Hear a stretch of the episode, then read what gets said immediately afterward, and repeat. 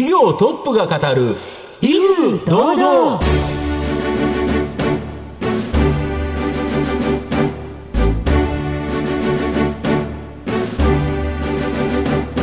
毎度相場の福の神こと藤本信之です。アシスタントの飯村美希です。この番組は巷で話題の気になる企業トップをお招きして番組の指揮者的役割である財産ネット企業調査部長藤本信之さんが独特のタクトさばきでゲストの人となりを楽しく奏でて紹介していく企業情報番組です。今週はですね、はい、まあ、車とかさまざまな移動体あるかと思うんですけどこれの動いたデータ移動データまあ、これをですねいっぱい集めてきて、まあ、社会に役立てようというですね会社紹介したいなと思います。はい。事業内容もじっくりと伺ってまいります。どうぞ最後までお楽しみください。この番組は企業のデジタルトランスフォーメーションを支援する IT サービスのトップランナーパシフィックネットの提供。財産ネットの制作協力でお送りします。企業トップが語る威風堂々。それでは本日のゲストをご紹介します。証券コード5137東証グロース上場。株式会社スマートドライブ。代表取締役北川烈さんにお越しいただいています。北川さん本日どうぞよろしくお願いいたします。よろしくお願いします。よろしくお願いします。株式会社スマートドライブは JR 東京メトロの有楽町駅近くの日比谷三井タワーに本社があります。移動体に関するデータプラットフォーマー企業です。それでは、北川さんの方からも簡単に御社のことを教えてください、はい、と先ほどご紹介いただいた通りですね我々車とかバイクとかそういうこう動いているもののデータを集めてそれを活用する会社になっています。具体的に言うと2つ事業がありまして、はい、基本的にはあの B2B の法人向けの事業なんですけれども、はい、車を使っている企業のデータを分析してその会社でどういうふうに車が使われているかとか、まあ、事故を減らしたりとか、まあ、燃費を良くしたりっていうようなそういうサービスを提供していてそこが今大体800 800社、900社ぐらいのご利用いただいてます。で、そこからですね、我々いろんなデータが車でどういう運転をして、ここで急ブレーキ踏んでるとか、こういう会社はこういう車よく使ってるとか、そういうデータが溜まってきてますので、もう一つの事業として、まあ、例えば自動車メーカーとか保険会社とか、まあ、リース会社とかそういう会社さんと一緒にこうデータを活用していく、まあ、そういう事業を展開している会社になります。はい。ありがとうございます。また後ほど企業についてはじっくりと伺っていきたいと思いますが、はい、まずは北川さんの自己紹介を兼ねまして、しばし質問にお付き合いいただければと思いますので、どうぞお付き合いお願いいたします。はい、では、北川さん、生年月日を教えてください。平成元年の4月24日生まれでして今33歳になりますはいご出身はどちらでしょうか？東京出身になります子供の頃はどのようなお子さんでしたか？まあ、スポーツ選手とかに実は興味があってですね、はい、ちっちゃい頃はサッカーをやっていたんですけれども、まあ、将来はそういう仕事に就ければいいなっていうのを小さい頃は思ってました。あそうでしたか、はい、J リーガーみたいな名前ですよね。北川レッス、うん、そうですね。あのサッカーというかスポーツはそんなにセンスがなかったんですけれども、うん、本当に小さい時はそういうのに興味が、はい、ありました。特に夢中になったことなど覚えていらっしゃいますか？スポーツやっぱりサッカーをやっていたのと、まあ、あの中高はテニスをやっていたんですけれども途中からやっぱりその、まあ、私大学院に進学してるんですが、研究とかにも興味があって、まあ、将来はこう研究者とかになれたらいいなっていうような夢も持ってました昔は、はい、ということは勉強にも熱心にされていたんでしょうか？好きな科目だけこう突き詰めるような、はい、そんな、えー、中高生でしたね。北川さんは小さな頃から、はい、あの数字がお好きだったというふうにインタビューなどでお答えされていますけれども、はい、これはどういった数字に興味がおありだったんですか？電気代とか普通に日々使う電気が、まあ、やっぱり季節によってこう同じように使ってるつもりでも金額が変わってたりとか住宅ローンの金利とかが毎日駅の近くを通ると金利がこう変わってったりする、はい、そういうなんかこう日々生活してる中で何か変動していく実感はないけど変動していくっていう数字にすごい興味がありましたね昔。へえ社会に対する興味っていうのが早かったんですね。そうかもしれないですね。その後大学院にお進みになられた、はい、ということなんですけれどもそれまでのこう学校歴というのを教えていただけますでしょうか、うんうん、中学校受験をしまして、はい、あの慶応普通部という慶応の付属校に入学させていただいて、うん、そこからまあ中高大と慶応に進んでます。でその後あのの、まあ、1年間だけ海外に留学行かせていただいてその後、えっと東京大学の大学院で、まあ、移動体とかのデータの分析の研究をしておりました。大学院に進もうと思われたきっかけは何だったのでしょう、一つは自分の興味があるそのデータ分析ってところをこう突き詰めていきたいっていう思いとこう今起業しているところにもつながるんですけど将来的にはこう自分のテーマが見つかったら自分で何かやってみたいなっていう思いがあったので、まあ、そういうこうテーマをまあ探したいというところで大学院に進学しました。大学生時代大学院時代などは どのような出来事がありましたまあ、あの大学時代はそれこそあのインターンに行かせていただいて、はい。まあ、ビジネスモデルの作り方とかそういう基礎的なところから教えていただいたりとか、まあ、あと途中で、まあ、あのサハラ砂漠のマラソンを走ったりとかですね。急ですね。ふ 普通サハラ砂漠行かないですけど、まあまず息もしないですし走りもなかなかと思うんですが、はい。そういったチャレンジっていうのをするのははい。ご自身ではとても自然なことなのでしょうか、そうだと思いますね。あの両親からも何かやっちゃいけないっていうことは言われたことがないふうに育ったと思ってまして、まあ、なんかこう自分でやりたいと思ったらまあやってしまう性格なのかもしれないですね。うん。このご起業はおいくつの時になるんでしょうか？大学院生の時だったので、はい、24歳だと思いますね。ではもう学生の時に起業そうですねはい。そうでしたか。その時のお気持ちは覚えていらっしゃいますか？あんまりこう起業してやろうっていう気持ちはあまりなくてですね、うん。まあ、父も自分で会社を、まあ、あの小さい会社だったんですけど経営してたのもあって、自分でやりたいことが見つかったら将来自分でやる、まあ、それが起業なのか研究なのか、まあ、それは分からないんですけど、まあ、自分でやりたいなって思いはずっとあったので、まあ、こういう今スマートドライブっていうテーマがうん。すごく僕は社会的にも意義があるし、まあ、自分自身もこれにコミットできるなっていうふうに感じたので割とこう自然にというか、はいあのそういう形で、えー起業した形になりますね。ありがとうございます。さて、北川さんの人となりどのように伝わりましたでしょうか？後半では株式会社スマートドライブについてじっくりと伺っていきます。企業トップが語る威風堂々では後半です。藤本さんのタクトがどう冴え渡るのか、ゲストの北川さんとの共演をお楽しみください。御社はこの移動体に関するデータプラットフォーマー事業で、はい。まあ、国内では2つの事業をされていると、はい。まあ、それぞれですね、あの事業の概要をもう一度ちょっと説明いただきたいんですが、はい、我々のコアな技術っていうのはその移動データ、はい。もう世界中今、えー海外展開もしてますけど、世界中から集まってくる移動データをリアルタイムに分析するところがコアな機能です。でそれを使ってですね今フリートオペレーター事業とアセットオーナー事業って2つ展開してまして、フリートオペレーターの方はその車を使っている会社様例えば営業者とかはい配送車とか、うんまあ、その日本国内に大体2000万台ぐらいあるって言われてるんですけど、法人でこう車を使っていると、まあ、必ずどこにいるか管理しなきゃいけないとか、まあ、従業員の事故を減らさなきゃいけないとか、まあ、日報を書かなきゃいけない、まあ、いろんな業務があるんですけれども、そこを簡単にするようなサービスを提供しております。これが今大体800社、900社ぐらいご導入いただいているような形です。なるほど、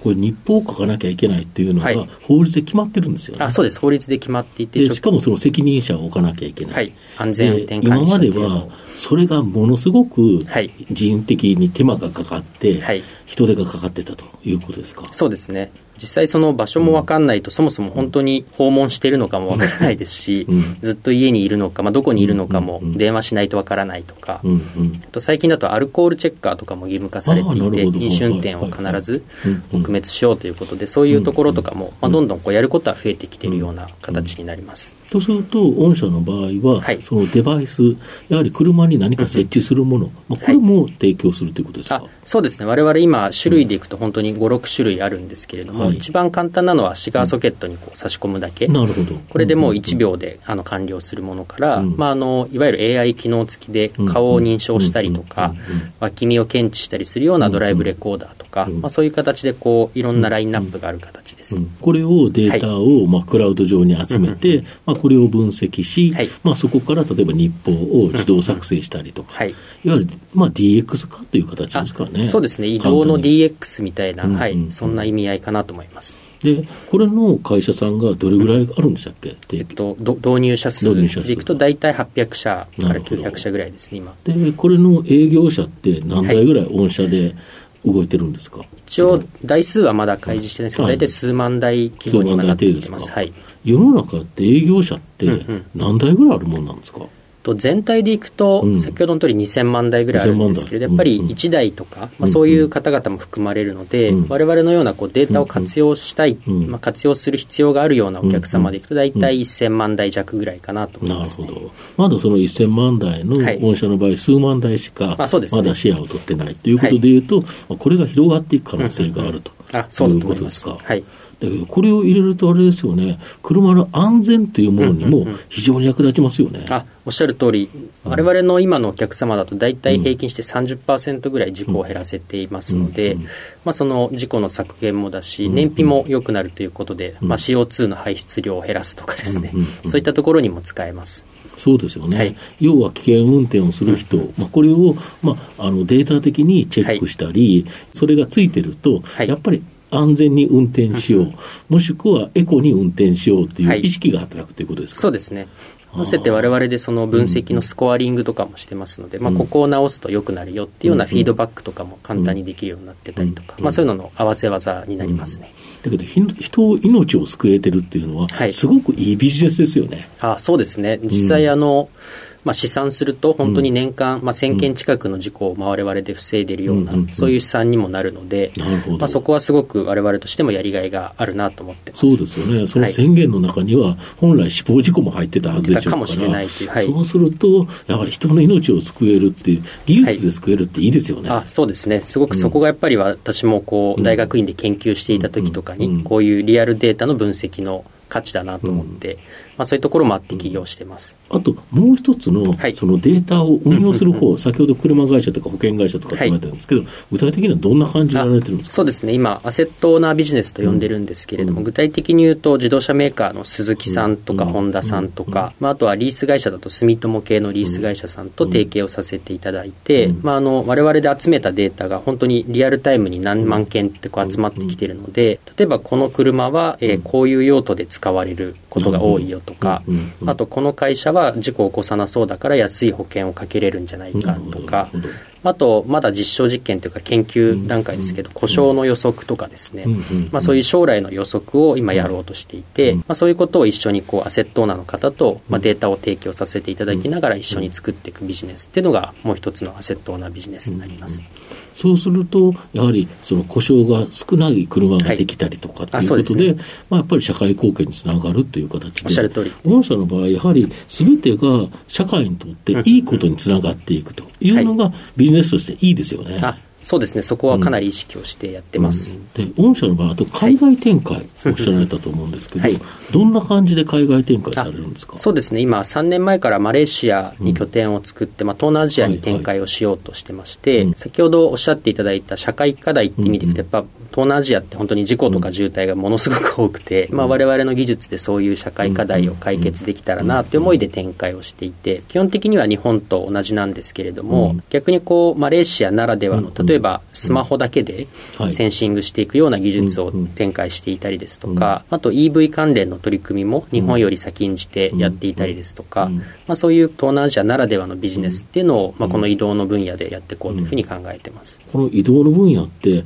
やはりどんどんと進んでいく、はい。EV 化が進んだり、うん。自動運転が進んだりすると思うんですけど、はい。やっぱその中ではやっぱり御社の活躍の場って、さらに広がりそうですか？あのやっぱり EV とか自動運転の時代って私自身も早く来てほしいと思っていて、うん。ただその時にこう自動運転の車がどこを走ってるかわからないとそもそもまあどこに、ねね廃車していいかわからないとか、うんあと EV もその、まあ、それこそで燃費っていうんですけど、うん。あの燃費の、まあ、電気版でどれぐらい効率よく電気を使ってるかとかその電気が本当にエコな電気なのかとか、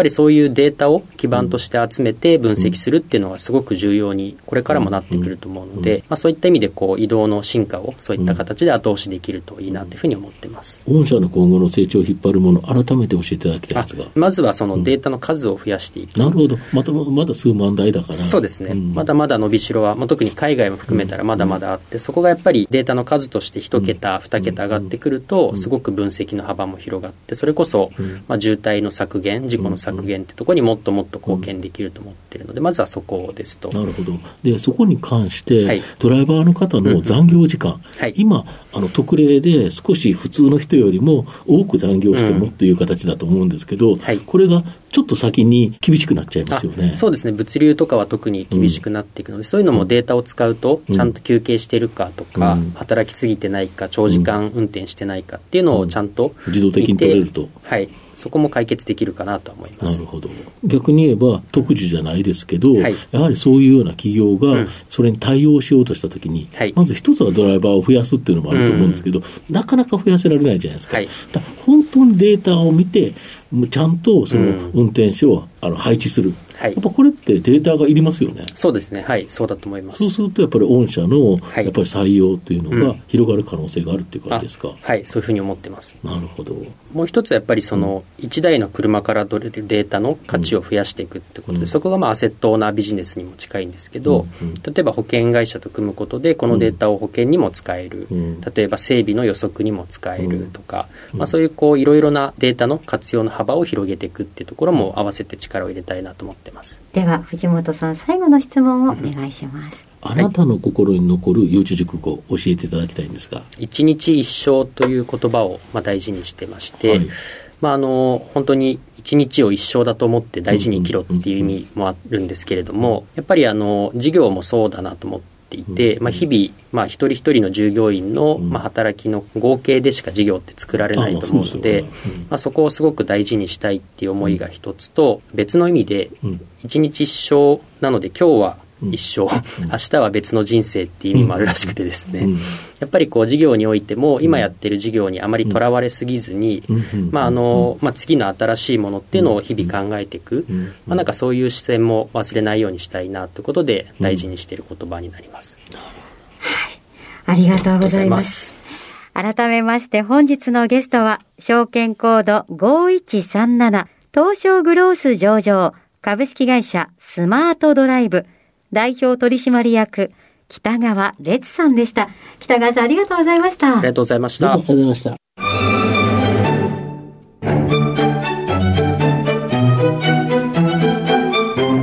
企業トップが語る威風堂々